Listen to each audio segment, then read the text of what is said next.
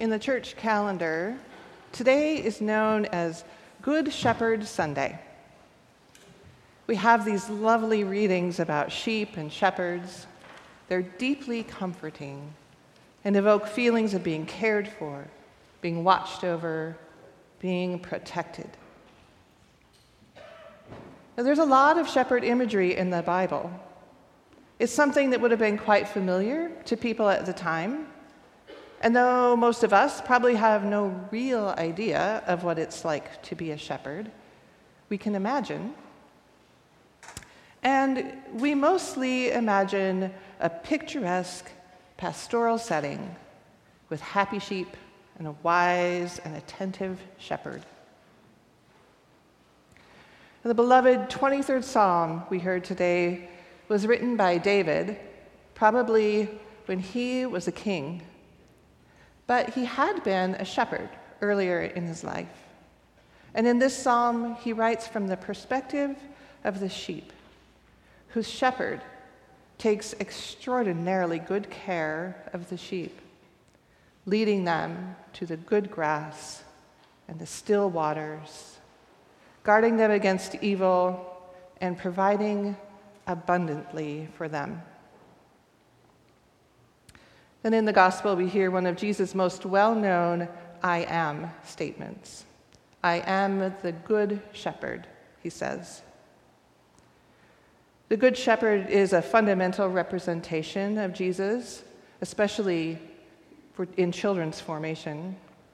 At some level, we all want that figure in our lives the one who cares for us, who watches out for us, who comes to find us when we're lost, who saves us.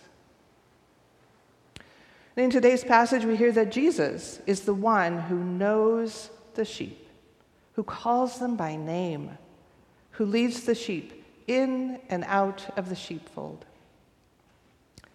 The next part of this passage from John's gospel that we didn't hear today, Jesus continues saying again, I am the good shepherd who lays down his life for the sheep, even in the face of the wolf.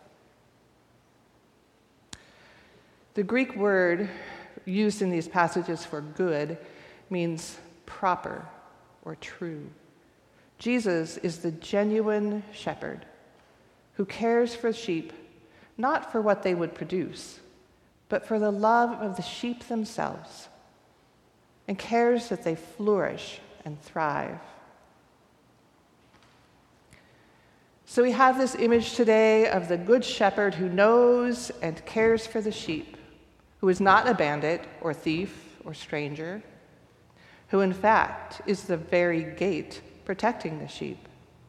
The thief comes only to steal and kill and destroy. I came, Jesus said, that they may have life and have it abundantly. And as I think about my own sheepfold, the place where I dwell, and the times where I go out to find pasture, I find myself crying out to the Good Shepherd, Where are you? Because what I find in our pasture and even in our sheepfold are thieves and bandits and strangers who don't know how to lead the sheep. I see such political strife and division that our governments are unable to work together for the common good. I see mass shootings every day. I see how our society neglects the most needy and vulnerable every time I step out of the doors of this cathedral. My cry to the Good Shepherd is, Where are you? The wolf is in the pasture, the thieves have climbed in, and your lambs are being slaughtered. Where are you? And the Good Shepherd, who knows me by name, and whose voice I know, does answer me. The answer that I hear is the echo of my own words Where are you? What I'm crying out for is someone to swoop in and save us from ourselves. At these moments, I'm really looking for the super shepherd, not the good shepherd. What the good shepherd is saying to me is, I left you pretty clear instructions about how to live. Love one another as I have loved you. And I think those instructions include learning how to be shepherds. When Jesus appeared to the disciples on the shores of the Sea of Galilee after his resurrection, he had a conversation with Peter. Do you remember how that went? Jesus asked Peter three times, Do you love me?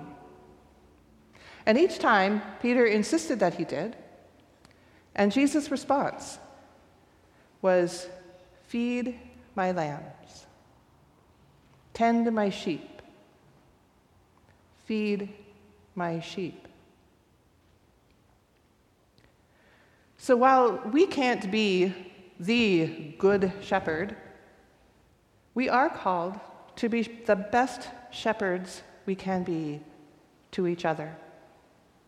We are called to be our own kind of Good Shepherd. And with God's help, we can be good enough shepherds. What does that look like? To be a good enough shepherd. It's as simple as using our gifts to care for and help one another. It's definitely not about trying to be something that we're not, but we all have gifts we can use skills we have that can protect and help one another.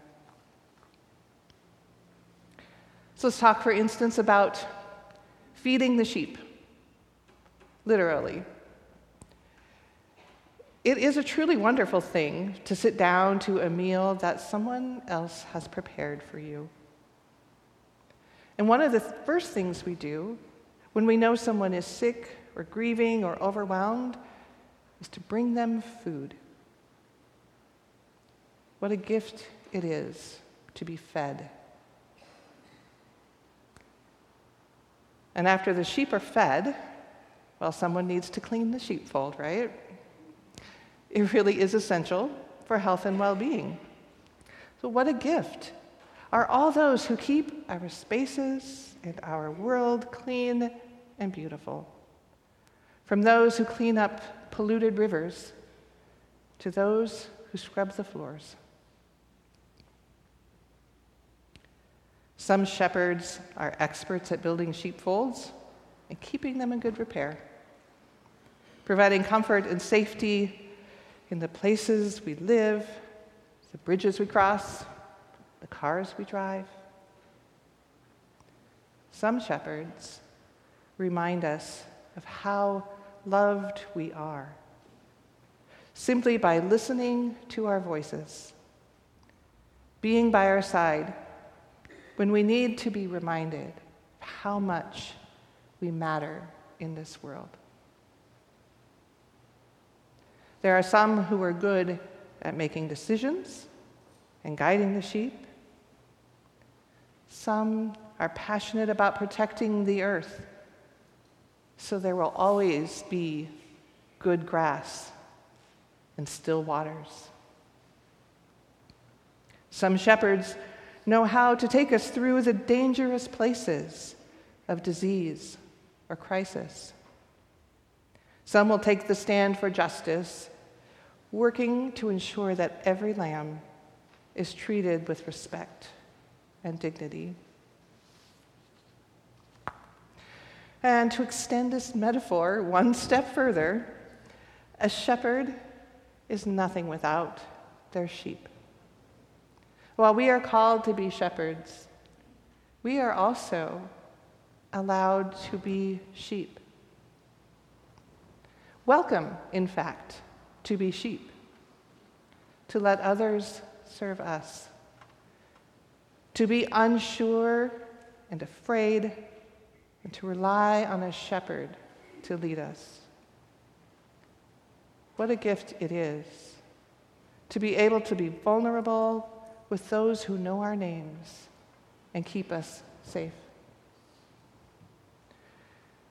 We can call on our Good Shepherd and know that we can catch glimpses of him all around.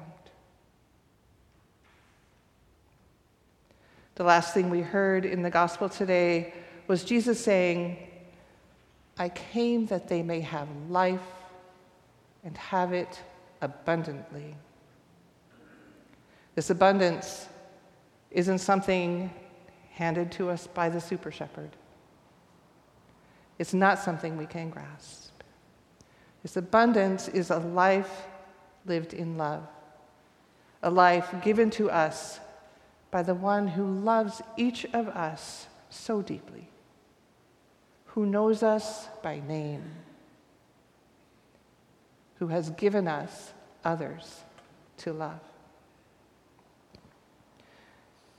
When we learn to be good enough shepherds to each other, when we live as part of that good shepherd's flock, that is abundant life.